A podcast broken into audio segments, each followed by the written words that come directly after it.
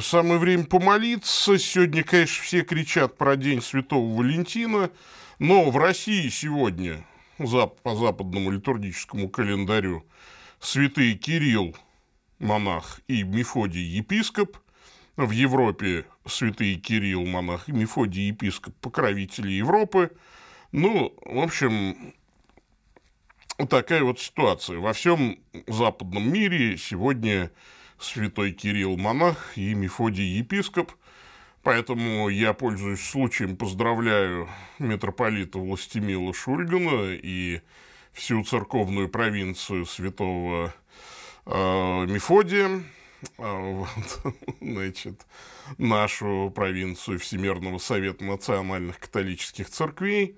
И надеюсь, что все у них будет хорошо, и традиции святого Мефодия – и его ученика святого Гораздо э, будут соблюдаться на той вот территории, как раз где Мефодий и подвязался, в частности, в городе Нитро э, в Словакии.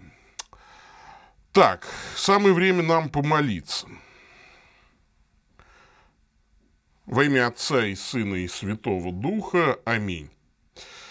Боже, через святых братьев Кирилла и Мефодия Ты просветил славянские народы, Открой наши сердца для понимания Твоего Слова и соделай нас народом единым в должном исповедании истинной вере через Господа нашего Иисуса Христа, Твоего Сына, который с Тобой живет и царствует в единстве Святого Духа, Бог во веки веков. Аминь. Аминь. Ну, я тут э, вроде как решил проблему с, э, э, с девайсом. Так, а что у меня зашкаливает, что ли, звук? Раз, два, раз, два, три. Ну-ка, я вот чувствительность приберу. Ну, вот. А, посмотрим, не будет ли лагов сегодня, ну вот через Wi-Fi, то есть я э, отвязался от компьютера и вроде бы наладил нормальную картинку из студии, где я обычно записываю свои передачи. Ну вот, сижу, попробуем здесь. Э, вот, получится, не получится. Ну уж как получится. В общем-то, по-моему, ничего картинка получается так как всегда, вот здесь э, есть QR-код э, для пожертвований на Патреоне. Наводите на него свои девайсы и переходите по ссылке patreon.com слэш метрополитен Павел. И там выбирайте э, сумму вот такой ежемесячной поддержки нашего служения. Кому про нас вообще интересно, вот, пожалуйте, ой, а как это? О, вот.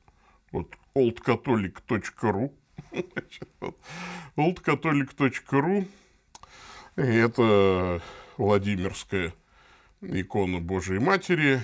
Ну, а ниже адрес вопросов. Потому что с вами я, Павел Бегичев, старокатолический э, митрополит церковной провинции святого Михаила Архангела – вот такая ситуация. А я также генсек, генеральный секретарь Всемирного совета национальных католических церквей. У нашего любимого онлайн-центра Святого Мефодия сегодня именины. А, надо сказать, что как-то много сразу всяких именин, всяких праздников. Во-первых, у меня 4000 подписчиков на Ютубе. Еще прям вот недавно было 3000, и 1000 набежало как-то вот за полгода. А, надеюсь, что это рост не остановить. И э, хорошо, что есть подписчики. Это просто замечательно.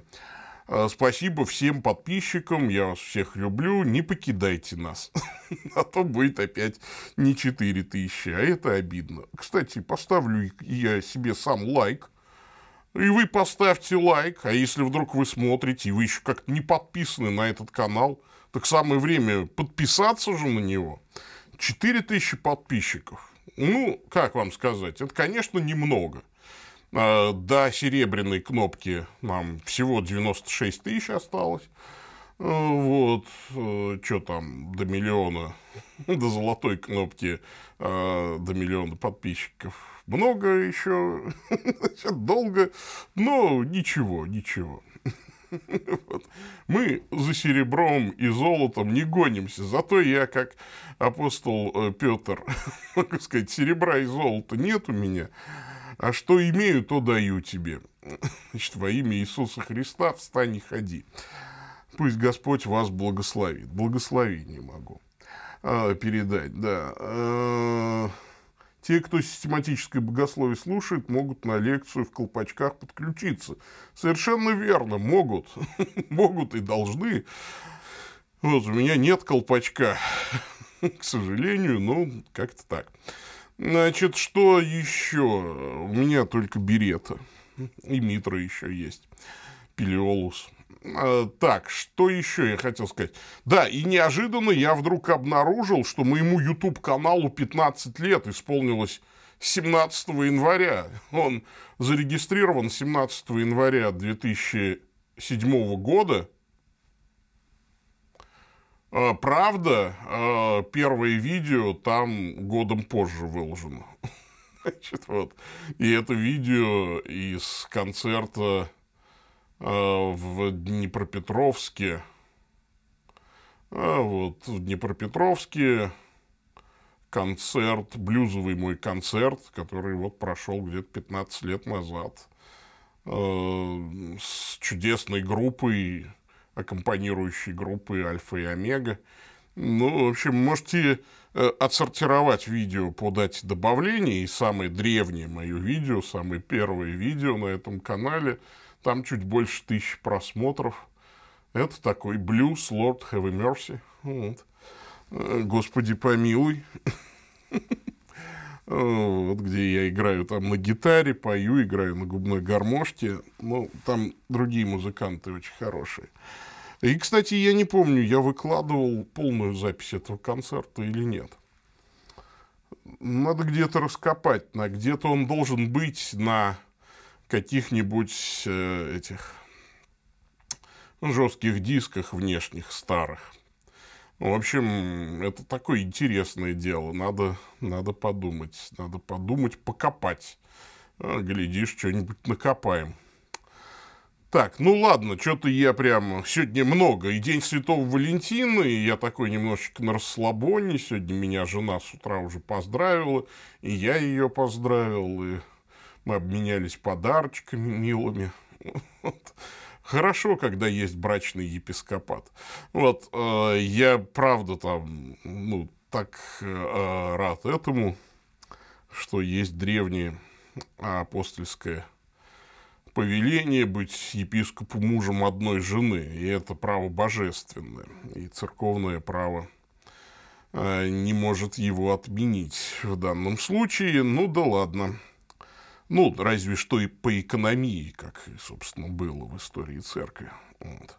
По экономии временные такое решение, продиктованное, вернее, духом времени. Ну да ладно.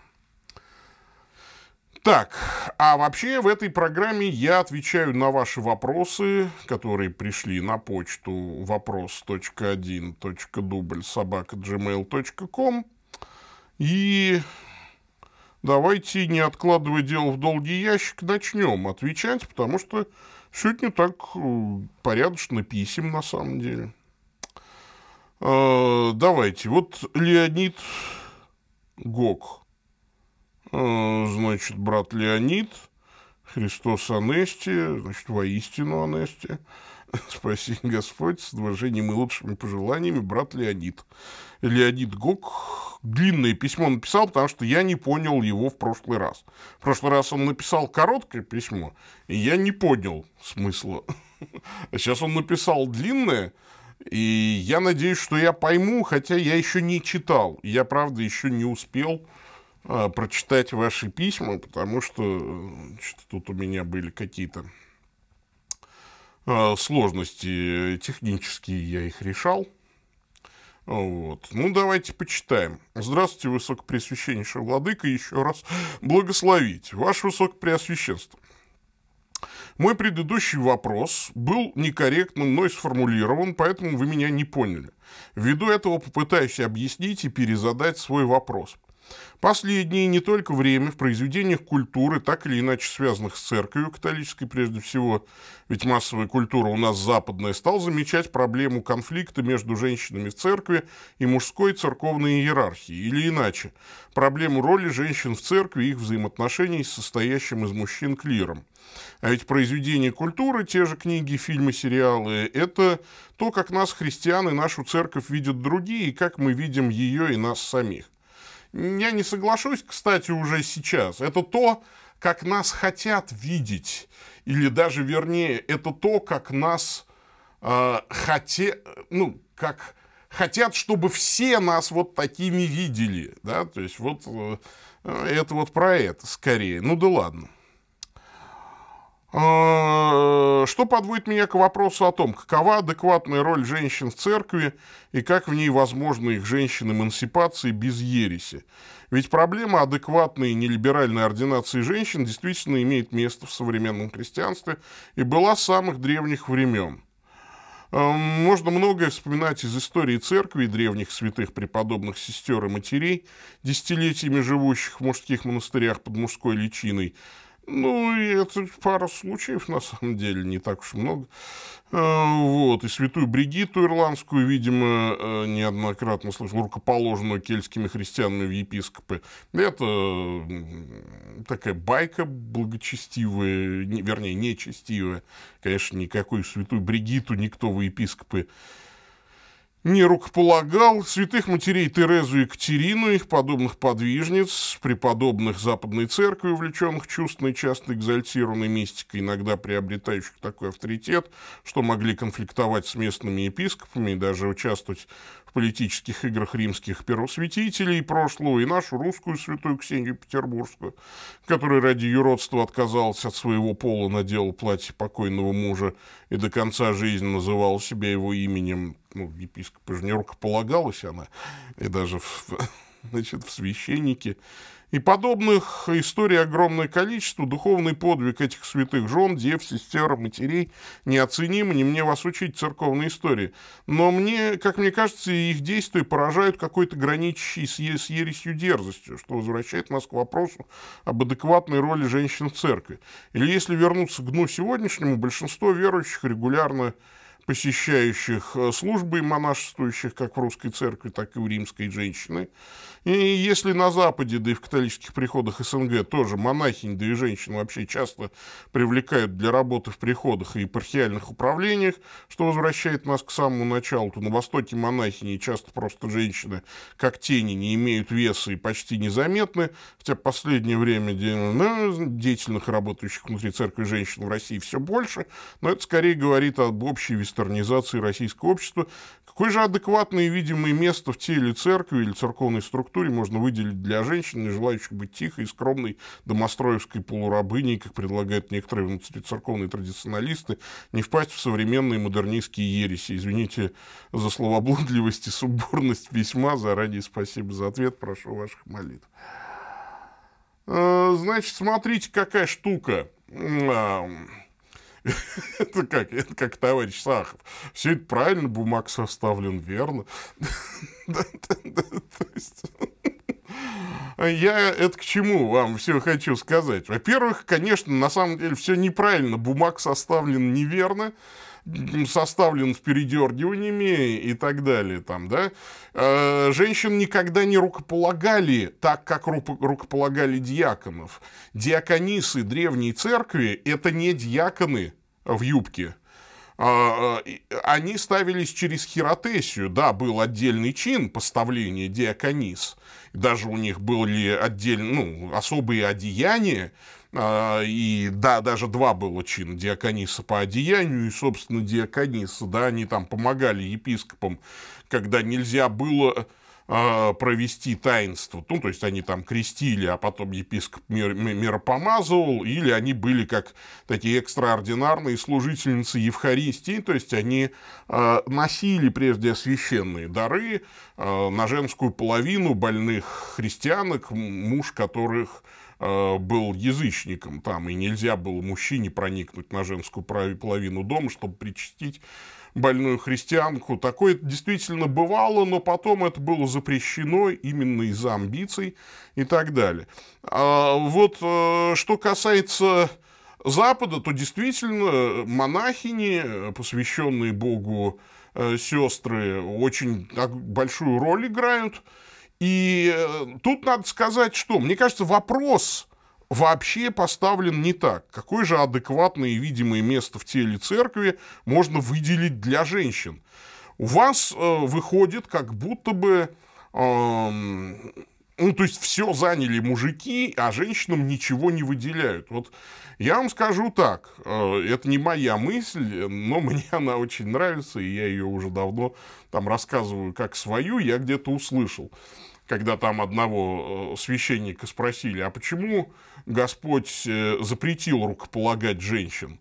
На что тот сказал, чадо мое, э, Бог благоволил мужчинам нести священническое служение в церкви, чтобы они хоть что-нибудь в церкви делали. И это, на мой взгляд, вот как раз адекватное описание ситуации мужчины должны быть священниками, чтобы они хоть что-нибудь в церкви делали. Потому что все остальное делают женщины. И честь им и хвала за это. Какое адекватное место? Да, пожалуйста, получайте образование. Действительно, четыре женщины в католической церкви имеют звание учителя церкви. Да? То есть они пишут трактаты, они писали трактаты богословские.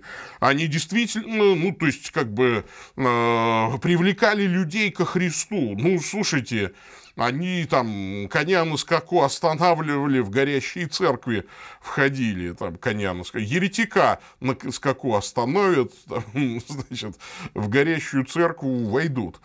И э, ситуация на самом деле такая, что женщины вообще делают в церкви все. Они спасают церковь в годы гонений, как в России было в безбожные советские времена. Кто собственно, составлял ядро приходов. Бабушки, бабушки, которые тянули все это дело на себе.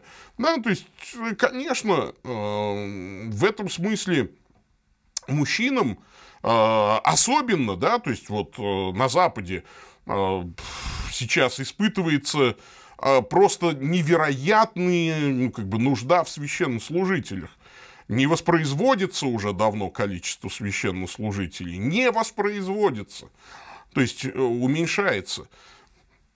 Ну что, мужиков надо, мы о призваниях молимся, да, молимся о призваниях, чтобы мужики были, потому что женщины, они молодцы, они блаженные, они получат свои венцы на небесах, потому что они действительно делают в церкви все, все ими держатся, от воспитания детей – до э, каких-то, значит, менеджерских функций, там, э, Господи, помилуй э, меня грешного, Ксения Чер, Чер, Чернега или Чернага, Господи, помилуй. Вот это вылетело из головы в Русской Православной Церкви. Матушка Ксения. Сейчас.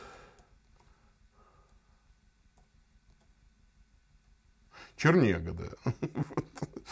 Чернаго. Доктор Живаго есть, да. А игумене Ксении Чернега, она же э, руководитель правового управления. Вот, извините меня, да, то есть это же юрист э, одной, ну, просто высочайшего класса, да, то есть матушка Ксения, это, это вам, ого-го, я э, имел счастье видеть, как она работает. Я вам скажу, что многим мужикам-юристам до нее, ох, как далеко. Ну да ладно. Чернега, да, Чернега, конечно. Вот, поэтому чего здесь это? Мне кажется, что все эти завывания «Ах, женщинам в церкви нет никакого места», «Ах, хочу быть мамой римской», ну, извините меня, тогда мужики вообще ничего делать не будут. Значит, ну, ну, правда. Пойдем дальше. Э, следующий вопрос. Здравствуйте, Владыка, благословите. Хочу спросить у вас о том, откуда историческим церквам известно о родителях Богородицы прочел у одного лютеранина, что эта история взята из протоевангелия Иакова, которое даже второканоническим не признано, из чего автор сделал вывод, что это все не имеет под собой никакого основания является людскими выдумками. Это меня смутило и решил написать вам, как человеку, которому вопрос вероучения доверяю больше. Спасибо вам за такое доверие. Заранее спасибо за ответ. Помощи Божией вам. Верю, что Господь призовет в вашу церковь много хороших священников. Вот я, пошли меня. Вот какой молитва должна быть ваша. Давайте, вставайте и идите. Значит, идите вот, и становитесь священниками, и несите весть. И я серьезно, на самом деле. Так, а, значит, что я вам скажу? вот а, мне интересен ход мысли этого лютеранина. Давайте с вами, Дмитрий, Дима, да, то есть давайте с вами поразмышляем. То есть как это было так вот. Сидит какой-то человек и думает, хм, есть в Евангелиях пробел. Не знаем, как зовут родителей Богородицы. Что вообще, кто, кто эти родители Богородицы? Ну, давайте придумаем им что-нибудь, какую-нибудь биографию, имена. Ну, пусть их зовут, скажем, э, Полуэкт и, э, значит, Роза Люксембург. Нет, не очень подходит, да? Ну, хорошо.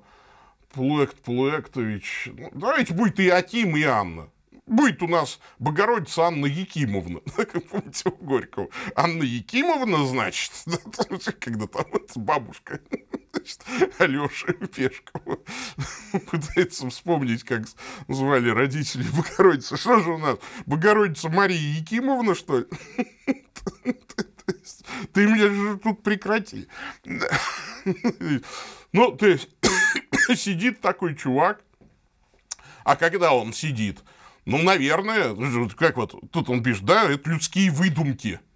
А, сидит он и выдумывает, так, ну, пусть будет Богородица Мария Якимовна у нас, а сидит он, наверное, веке в четвертом, да, потому что, ну, когда же еще? Там, ну, уже, да, нет, даже в пятом, когда уж обмерщение церкви, все, Константин, все, язычники заполонили церковь, все порушилось, э, в общем, все чистое богословие исчезло, все, будет Мария Якимовна.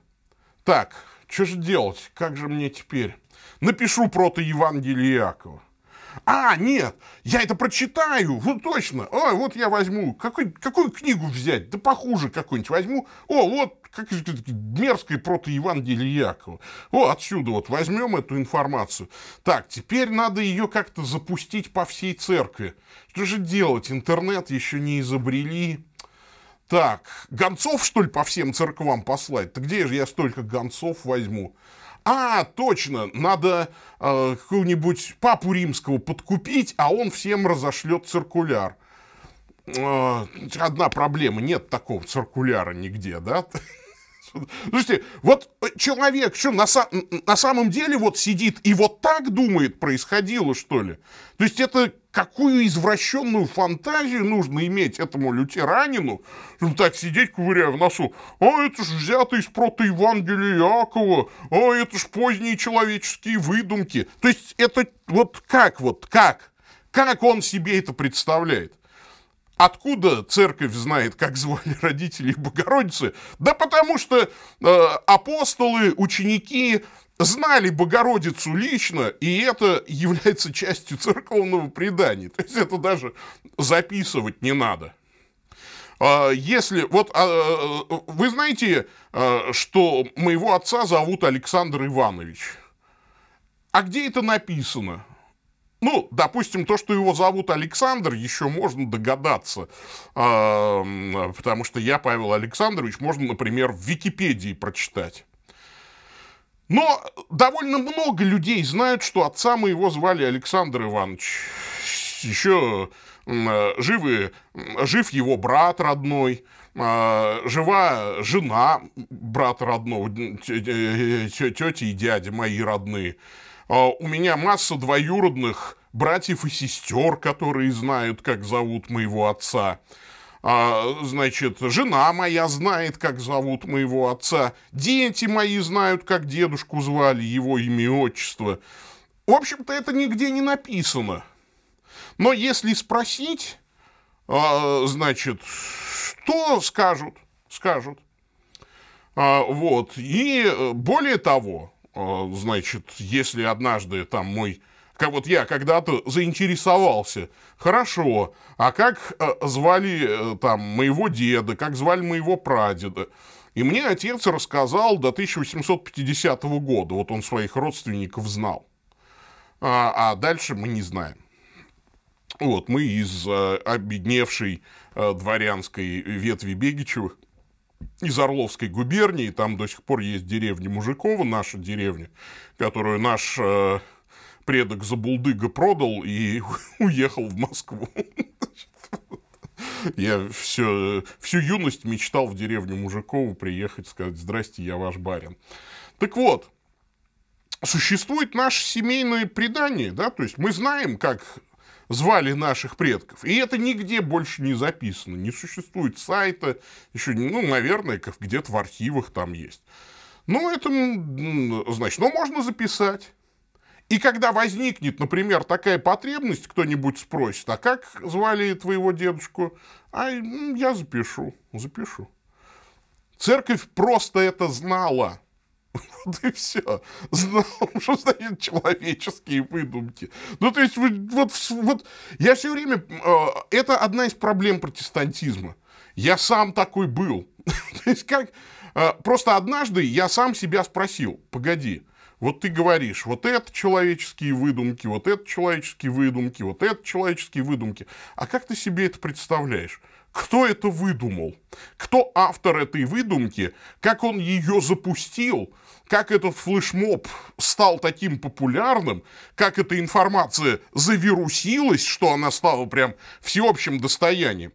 Ты попробуй какую-нибудь мысль запустить, да, там, у тебя тут же появится куча оппонентов, да, там скажут, нет, ты не прав, нет, не так, а тут, видите ли, как-то вся церковь и не спорит. Ну, святые праведные Аким и Анна, да, вот, там, и так далее, и так далее. Прото-Евангелие э, и Иакова, конечно, не богодухновенная книга, но она, но это текст, который фиксирует какое-то живое предание церкви, при том, что с этой информацией просто никто и не спорил. Все просто знали, да, да, это так. Ну, то есть, как-то глупо спорить, что моего отца зовут, ну, звали Александр Иванович. Очень, очень глупо спорить.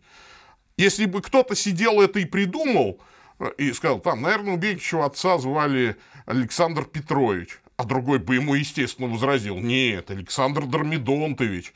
А третий сказал, да я, знаешь, видел инициалы АИ, наверное, Игоревич, да, Александр Игоревич. И они бы все там... А здесь нет никаких споров. Просто как-то все это все знали. Ну, вы поймите, да, что вы немножечко представьте себе древность как распространяется весть, как распространяется информация, как вообще информация может, э, ну, как бы, выдерживать какие-то ложные мнения, спорные мнения. Как вообще это возможно? Как можно всех убедить без интернета? Как просто быстро как-то всем сообщить эту информацию? Ну, в общем, такая вот ситуация.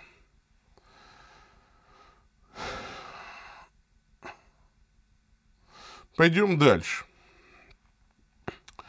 А, еще один Дмитрий, но другой уже Дмитрий Дегтярев интересуется. Слава Иисусу Христу, Владык, во веки веков, Дмитрий. У меня два вопроса. Знакомы ли вы со взглядом иезуитского богослова контрреформации Луиса де Малины на вопрос предопределения и соотношения свободы воли с суверенной волей Бога, так называемый малинизм? Конечно нас владыка Иоанн, томист. Эту владыку Иоанна спросите, придите к нему в телеграм-канал и задайте ему вопрос про малинизм. Я вот, э, мне интересно понаблюдать вашу беседу. На данный момент даже некоторые протестантские богословы, вроде Вильяма Лейна Крейга, являются апологетами малинизма, противопоставляя его кальвинистской системе. Если вы знакомы со взглядом Малины, э, Молины, Молины, то кто-нибудь скажет, Мали, про малину какую-то разговаривают с клубникой, значит, то, пожалуйста, расскажите о своем отношении к данному богословскому взгляду.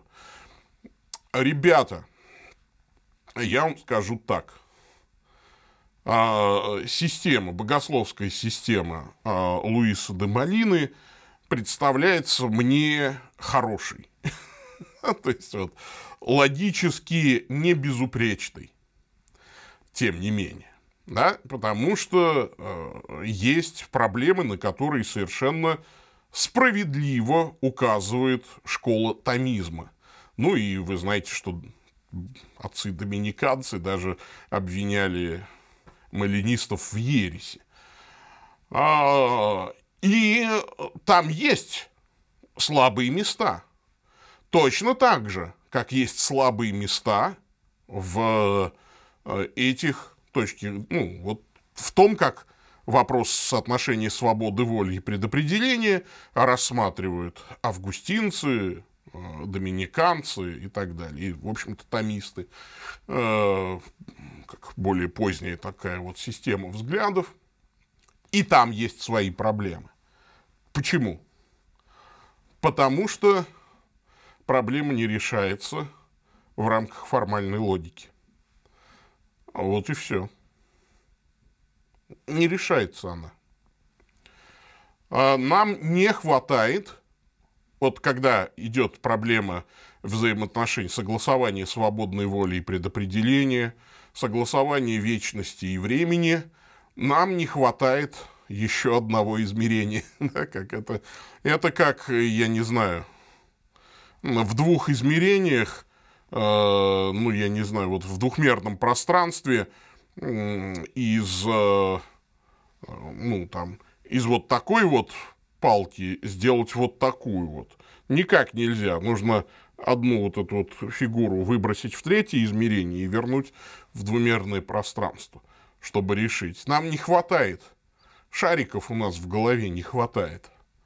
Поэтому давайте просто принимать на веру то, что сказано в Слове Божьем. Это я еще со времен э, кальвинистско-армянских споров понял, э, еще в протестантизме. Э, и навсегда зарекся давать в рамках земной формальной логики объяснение некоторым парадоксам. Вот, поэтому э, Система изящная, она мне нравится, она с изъянами. Другие системы не менее изящные, они мне нравятся, они с изъянами. Как эти изъяны а, помирить, не знаю. А, придем на небеса и будем знать. Вот. Второй вопрос.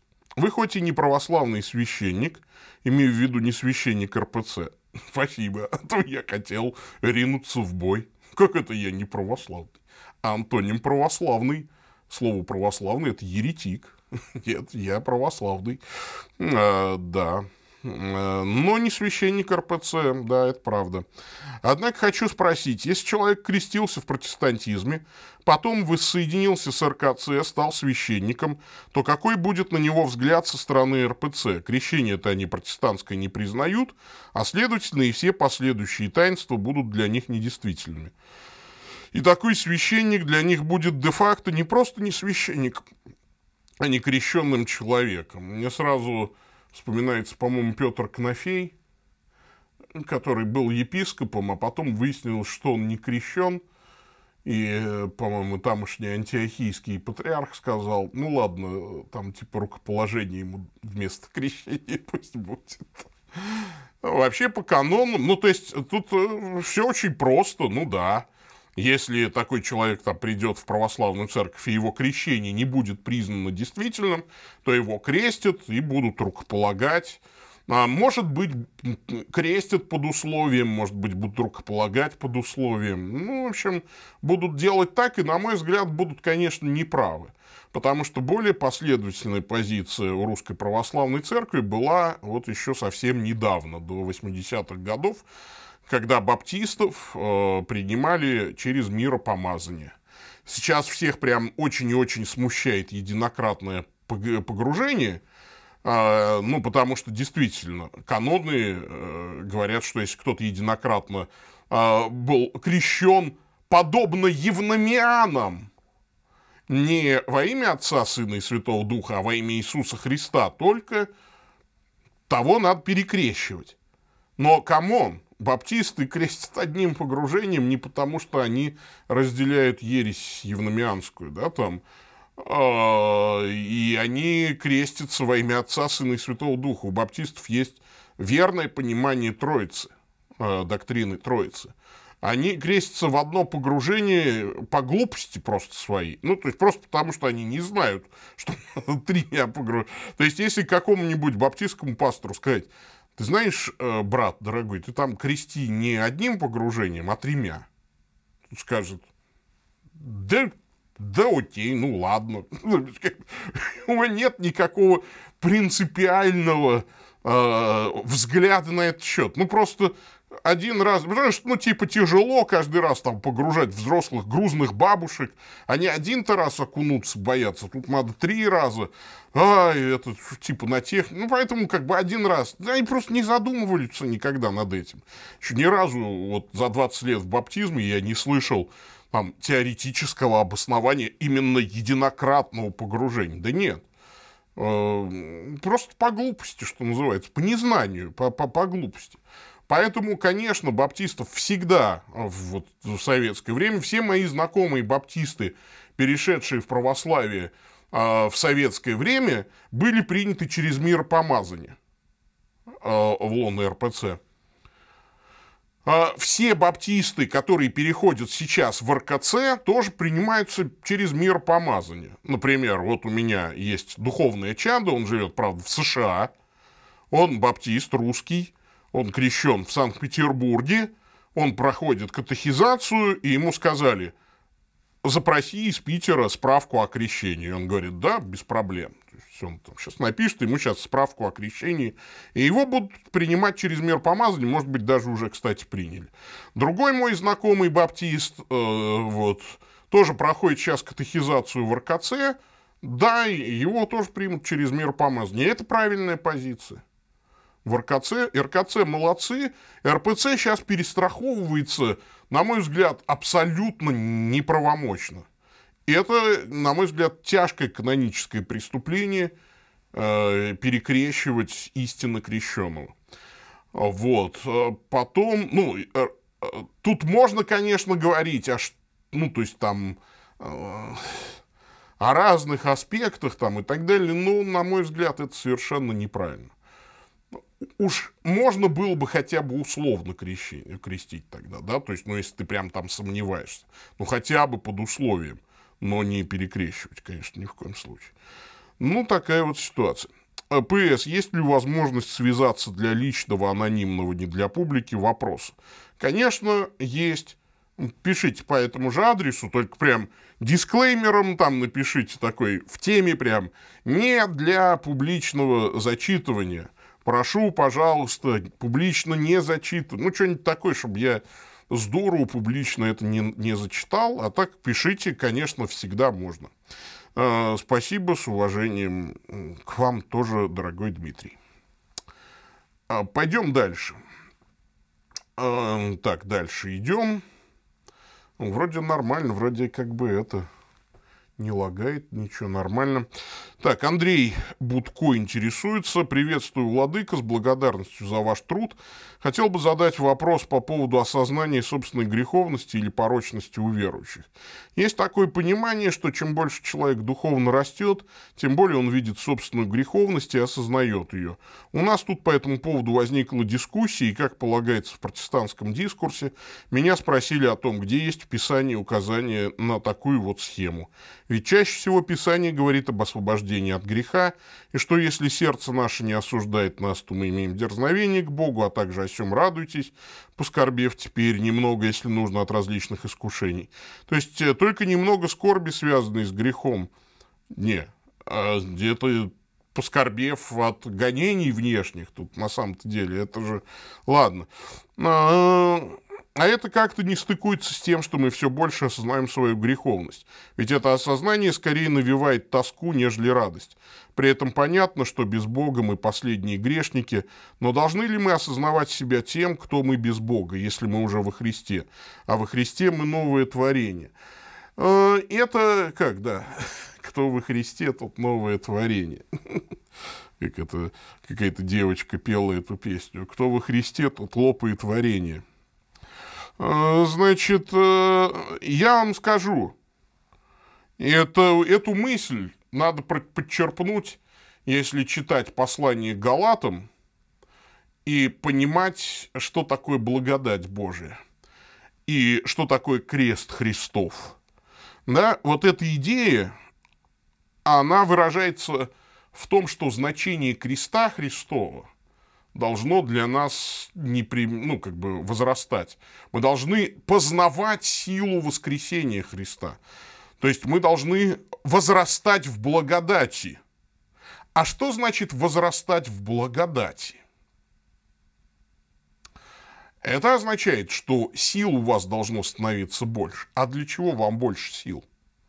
Чтобы ходить э, как бы суперсилу, да, как супергерой вселенной Марвел, там, да, сокрушать зубы нечестивых? Да нет, конечно. Сил-то вам нужно, чтобы с грехами бороться. Откуда это у вас все больше и больше грехов? Зачем вам все больше и больше возрастать в благодати? Зачем вам имя Христово светить? Зачем крест вам? Зачем вам покаяние в ваших грехах, если исповедуем, да, что грехи наши, то Он, будучи верен и праведен, простит нам грехи наши? Я просто ищу, где нарисовать это дело. А, так, тут у меня... Сейчас, я, я нарисую, я нарисую. Да что такое, не то, что-то я все рисую. Так.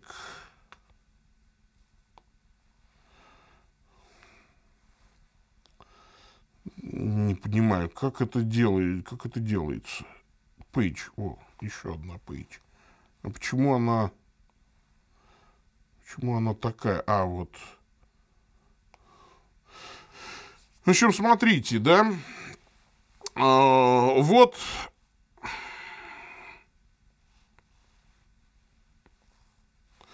Да, то есть, вот как должно выглядеть все.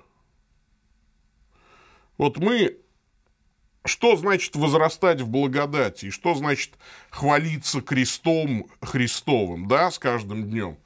Дело в том, что вот эта святость Божия – понимание святости Божьей, оно бесконечно. А это понимание глубины греховности нашей, оно тоже бесконечно.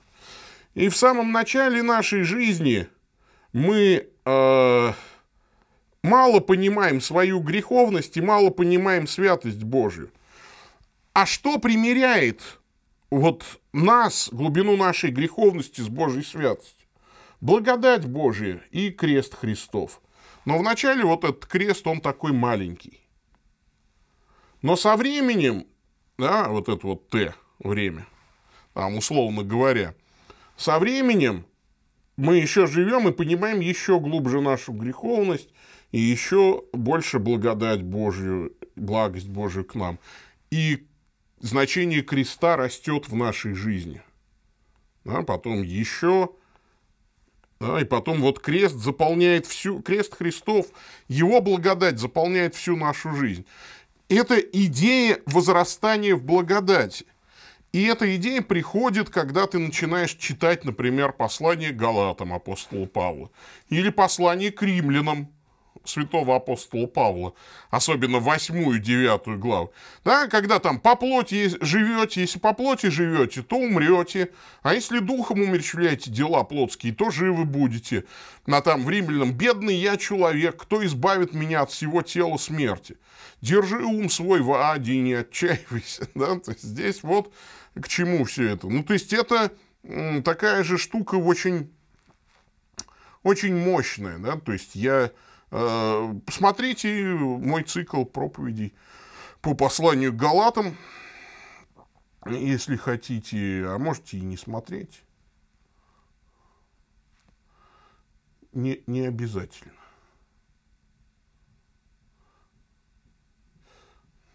Так, вот. Такая вот ситуация. Андрей, значит, человек Андрей интересуется. Здравствуйте, Владыка Павел. Спасибо за ваше видео, особенно самое важное жизнь Иисуса Христа. О, еще один человек.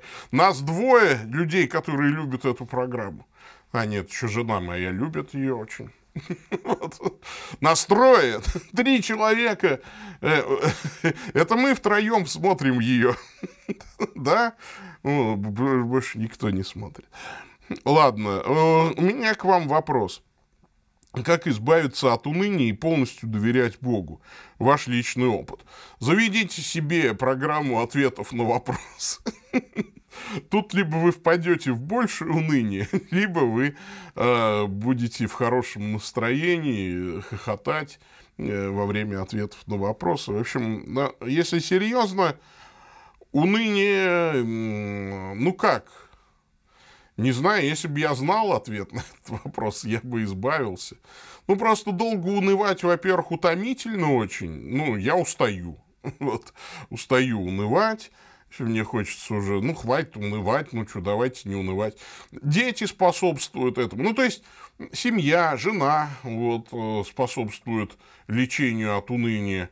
Музыка, блюз поиграть помолиться хорошо, послужить мессу святую, причаститься, в конечном итоге сходить на исповедь и исповедовать уныние свое как грех, а, а на исповеди получить отпущение грехов и таким образом, ну, как-то поправить а, вот эту вот ситуацию. Так что такая вот ситуация. А, бороться, бороться с унынием, как с любым грехом. Ну, чего, других нет рецептов. Дальше. Кому из православных митрополитов вы писали и говорили об объединении старокатоликов с православными? А, и может ли что-то получиться? Э, в истории вроде такого еще не было. В православии, если что-то разрешается, то с большим трудом, иногда неофициально. К примеру, один из русских митрополитов, почивших, разрешал испо- священникам исповедовать и причащать армян монофизитов. Спасибо, брат, вас слушать. Ну, так вот, конечно, вы нас с армянами монофизитами сравнили. Это немножечко, на мой взгляд, сра- странное сравнение. Ну, ладно. Э, вот.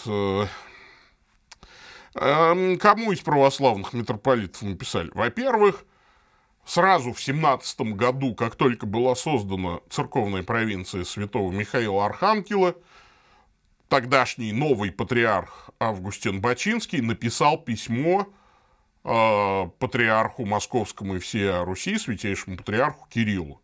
И я лично отнес это письмо э, в канцелярию святейшего патриарха и у меня есть номер входящего. Оно зарегистрировано. Ноль ответа.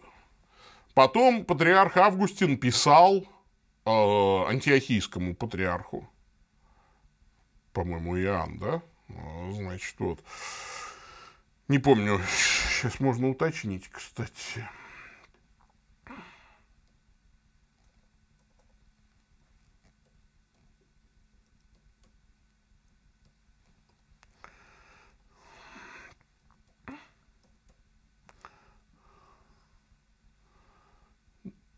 Так, Антиохийская православная церковь. Кто у нас сейчас? Да, Иоанн X, патриарх Антиохийский и всего Востока Иоанн X. То есть Иоанну X мы писали, уже нет ответа. Наше письмо, ну, письмо патриарха было передано, а может и не было передано. Мне сказали, что передали, но сам я не ездил тогда в Дамаск на встречу с патриархом антиохийским. Значит, э, третье. Я писал, естественно, митрополиту Илариону. Это уже я писал. Я писал как э, генсек, как... Э, нет, что ты... Нет, Павлу Пеца я тоже писал, кстати. Да, Сири что-то тут начинает мне подсказывать. А, вот. Ну, короче, я писал митрополиту Илариону, и неофициально еще с парой митрополитов, э, это есть про РПЦ вы спрашиваете, э, значит, еще с парой митрополитов РПЦ мы э, пытались договориться о встрече, что называется, неофициально, поэтому я их не, имена не называю, Вот. А они слились. Ну, все говорили, не-не-не, только через ОВЦС, только через Илариона. А Иларион просто не отвечает. Ну, нет, не отвечает. Нет. Нихт. Нихт Цверштейн. Ничего не знаем. Нет, нет. Никто не отвечает, не хочет. Не хочет, как хочет. Что я сделал? Вот я что сделал? Значит, я, я уже сказал в последней передаче, что, ну, окей, мы пожимаем плечами, мы продолжаем любить, молиться, быть открытыми и дружелюбными, мы просто будем продолжать делать свое дело. Ну а чего? Сидеть и ждать у моря погоды, пока кто-то снизойдет до нас? Нет. Ну, не хотите сразу дружить? Ну, пожалуйста. Насильно мил ты не будешь. Ну, будем, значит, просто развивать старокатолическую церковь в России. Пять лет, пять лет я жду. Сколько можно ждать? У меня жизнь заканчивается. Я не очень молодой человек и не очень здоровый. Я иначе что ж, всю жизнь про просижу, прожду, пока и там кто-то прочешется. Нет, конечно. Мне нельзя. У меня это... У меня время ограничено сколько там Господь даст еще жизни. Так что мы все это дело должны обязательно не упустить. Будем продолжать. Так, хорошо. Я смотрю просто почту. Да, все, в почте кончились э, письма. Так, что здесь у нас в чате теперь?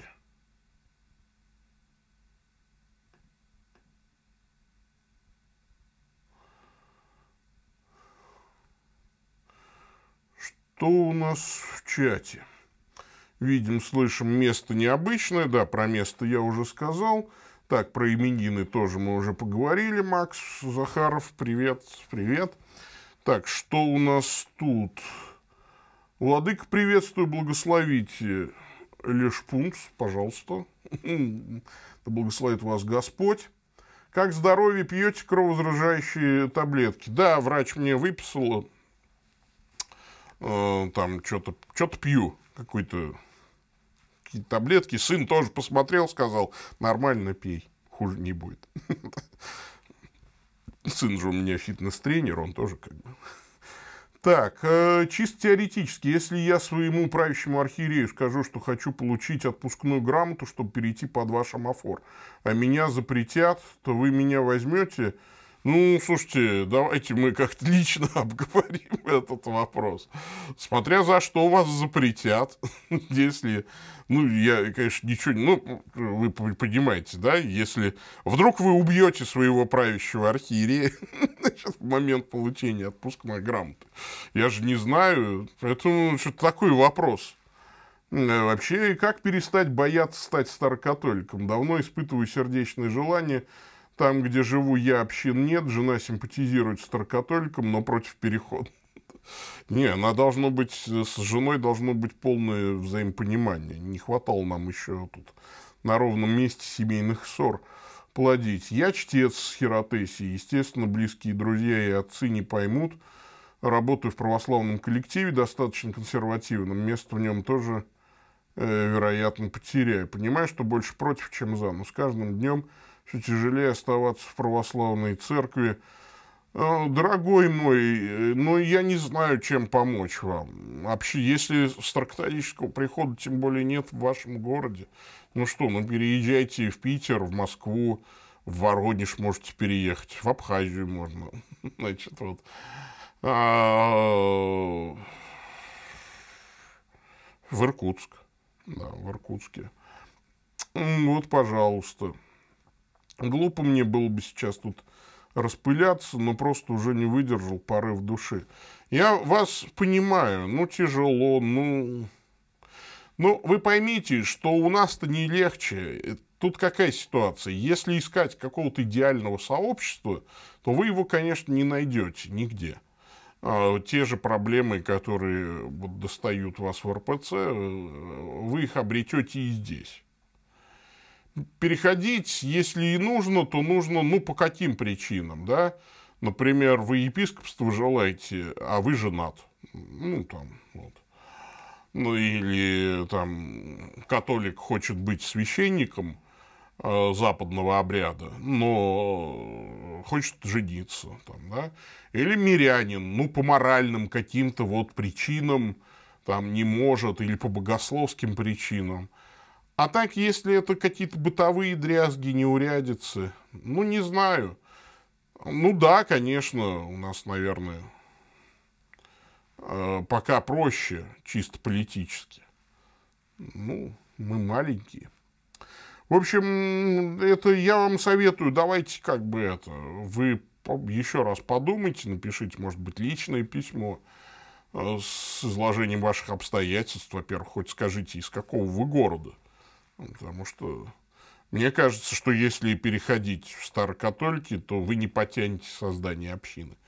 А вам нужно, потому что хиротеси, это все равно вы еще мирянин, да, то есть это, э, вы не священнослужитель. Ну, вот, церковнослужитель, да, то есть вот, и только переезд в какую-то общину. Э, вот.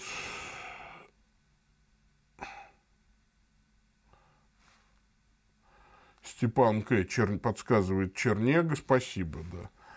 Э, всегда интересовал вопрос, почему халкиганиты не ортодоксы, по мнению католиков, византийских православных. Если они признают три собора, а не семь, но эти три входят в состав семи. Ну, так э, проблема с тем, что надо и четвертый признавать. Они не признают четвертый. А, вот. А все, что э, на мой взгляд, на самом деле для них не должно быть проблемы признать Четвертый собор, потому что они на каждом углу кричат, что та ересь, которая анафематствована Четвертым и Пятым там, Вселенскими соборами, она не имеет к нам никакого отношения. Типа, мы нормальные, мы не монофизиты, мы миофизиты, у нас две природы, две кномы, там, значит, э, там, нестри, вернее, нестриане, там, значит, э, это другие, нестриане это э, ассирийское, а армяне, типа, мы не, да, у нас единая природа богослова воплощенная, да, у нас, мы не евтихиане ни в коем случае, мы там, в общем, нормальные, православные, вот. Ну так э, тогда прими, примите просто халкидон, если вы православный. Ну чего? В чем проблема? Примите халкидон и дальше все нормально. Все, что дальше. Они не сохраняют в том-то и дело, что то, что принято ортодоксальным. Чего? Как они могут сохранять, пока они не, согла... не подписывают халкидонское вероопределение? А, вот, э, не смотрю только проповеди. Один за живой самое важное место. Не смотрю только проповеди. Ну, а действительно, что место? Место-то какой смысл смотреть? Мессы нужны для того, чтобы ну, не пропустить что-нибудь важное, что называется, для истории. А, или если у вас нет своего богослужения, да, то есть вы заболели, а хотите присоединиться именно вот к нашей молитве, а, пожалуйста, ну да, то есть, конечно, поэтому я мессы и не пиарю, я и с недавнего времени их стал вообще убирать по ссылке. Их можно только через плейлист найти, там, посмотреть. Ну, вот. Если была совершенно э, и херотеси, то уже клирик ничего не поделаешь. Может, в западной практике не так, но у нас так. Не, ну понятно, что уже, да, что уже нужно, но это не священно, это еще не священный сан. Понятно, что нужна отпускная вам, да, то есть это я все понимаю. Католики православным говорят, признайте все до второго Ватикана, но православные католики еретиками друг друга не считают. Нет, э, это вообще вопрос совершенно другой. Ну, то есть вопрос совершенно другой. Полнота неразделенной церкви, ну, то есть это семь вселенских соборов семь вселенских соборов. Католики только недавно свои соборы начали называть вселенскими. А, вот, экуменикал, да, то есть а, они там вплоть до, по-моему, вплоть до 17 века они их не называли вселенскими. То есть там было другое латинское слово. Вот, поэтому все ожидали примирения. Поэтому и был Ферраро-Флорентийский собор, были попытки унии и так далее. Ну, вот. И Ферраро-Флорентийский, вот, например, претендовал на звание Вселенского, но не мог быть, смог, но не смог быть таковым, потому что святитель Марк Эфесский не подписал. Ну, вот. Такая вот ситуация. Поэтому нет, семь вселенских соборов – это минимум миниморум для вселенской ортодоксии. Ну вот, конечно, были поместные соборы после этого и на Западе, и на Востоке, но они именно в статусе поместных, конечно. Так что такая вот ситуация. Давайте мы, наверное, на этом закончим. Без задет за живой до безумия грустно бывает с перерывами две недели. Ну, я болел, извините, а что там? Три. Ну, пусть они что хотят, говорят. Они могут говорить все, что угодно. Можно сказать, да, там, сидеть и говорить, там, да, да, да, да. Проблема в чем? Вот э, ты не, при, не считаешь Халкидонский собор вселенским, потому что, не, потому что армяне на него не пришли. Хорошо, вы не пришли, у вас, вы болели, у вас была война. Не пришли на четвертый собор. А типа без нас он не может считаться вселенским. Нифига, потому что вас анафематствовал он. Потому что вы с ним не согласились. Если собор кого-то анафематствует, это не значит, что теперь... Вот Седьмой Вселенский собор никого не анафематствовал. Ни один из соборов католической церкви не анафематствовал православных. Да, то есть, э, в том-то и дело, что, например, если бы Ферраро-Флорентийский собор анафематствовал Марка Ефесского, то он бы был вселенским. Вот какая интересная штука. Но ни у кого не хватило духу анафематствовать святителя Марка Ефесского. Кто же его анафематствует? Это же Марк Ефесский, извините. Да, да. Вот. Если бы его не изложили, тогда он бы формально, по крайней мере, был бы вселенским. Да. Ну, вот.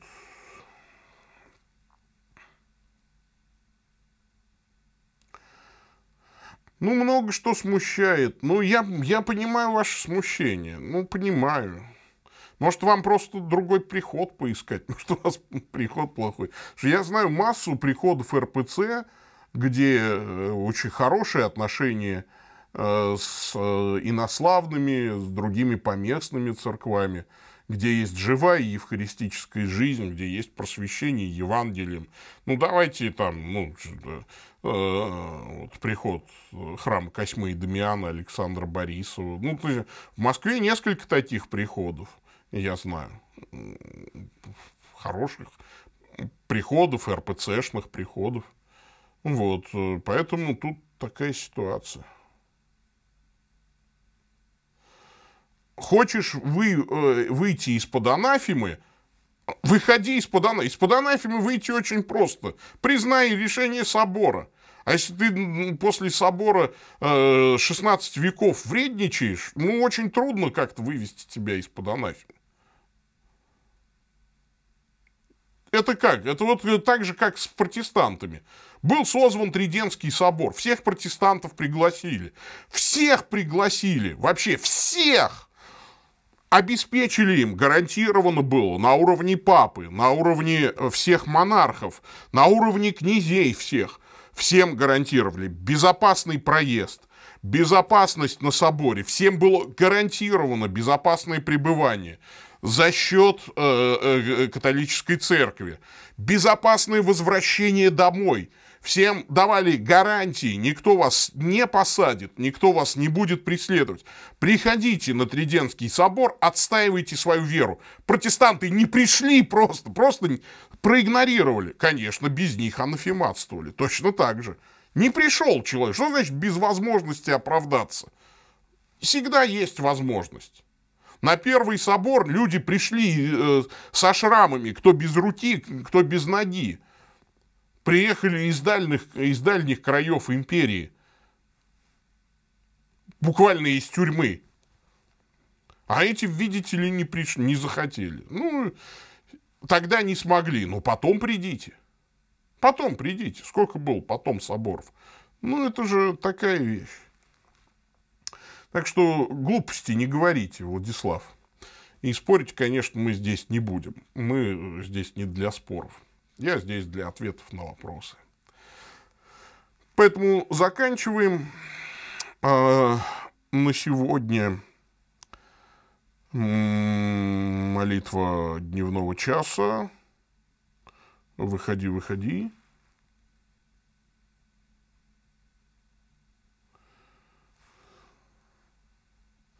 У вас аналогии нерелевантны, Владислав. Вам что-то надо с формальной логикой делать. Помолимся. Во имя Отца и Сына и Святого Духа. Аминь. Боже, Господи, виноградника и жатвы, всякому Ты даешь его работу и справедливо награждаешь. Дай нам с терпением нести бремя этого дня и без ропота принимать Твою волю через Христа Господа нашего. Аминь. Аминь. Все. Люблю вас всех. Господь с вами. Благослови вас, лишь пунс. А, Иоанн, да. Братья Иоанне. А, помилуй Господи, благослови Господь. Все, Господь с вами, да благословит вас всемогущий Бог, Отец, Сын и Дух Святой. Идите в мире, все, всем пока, пока.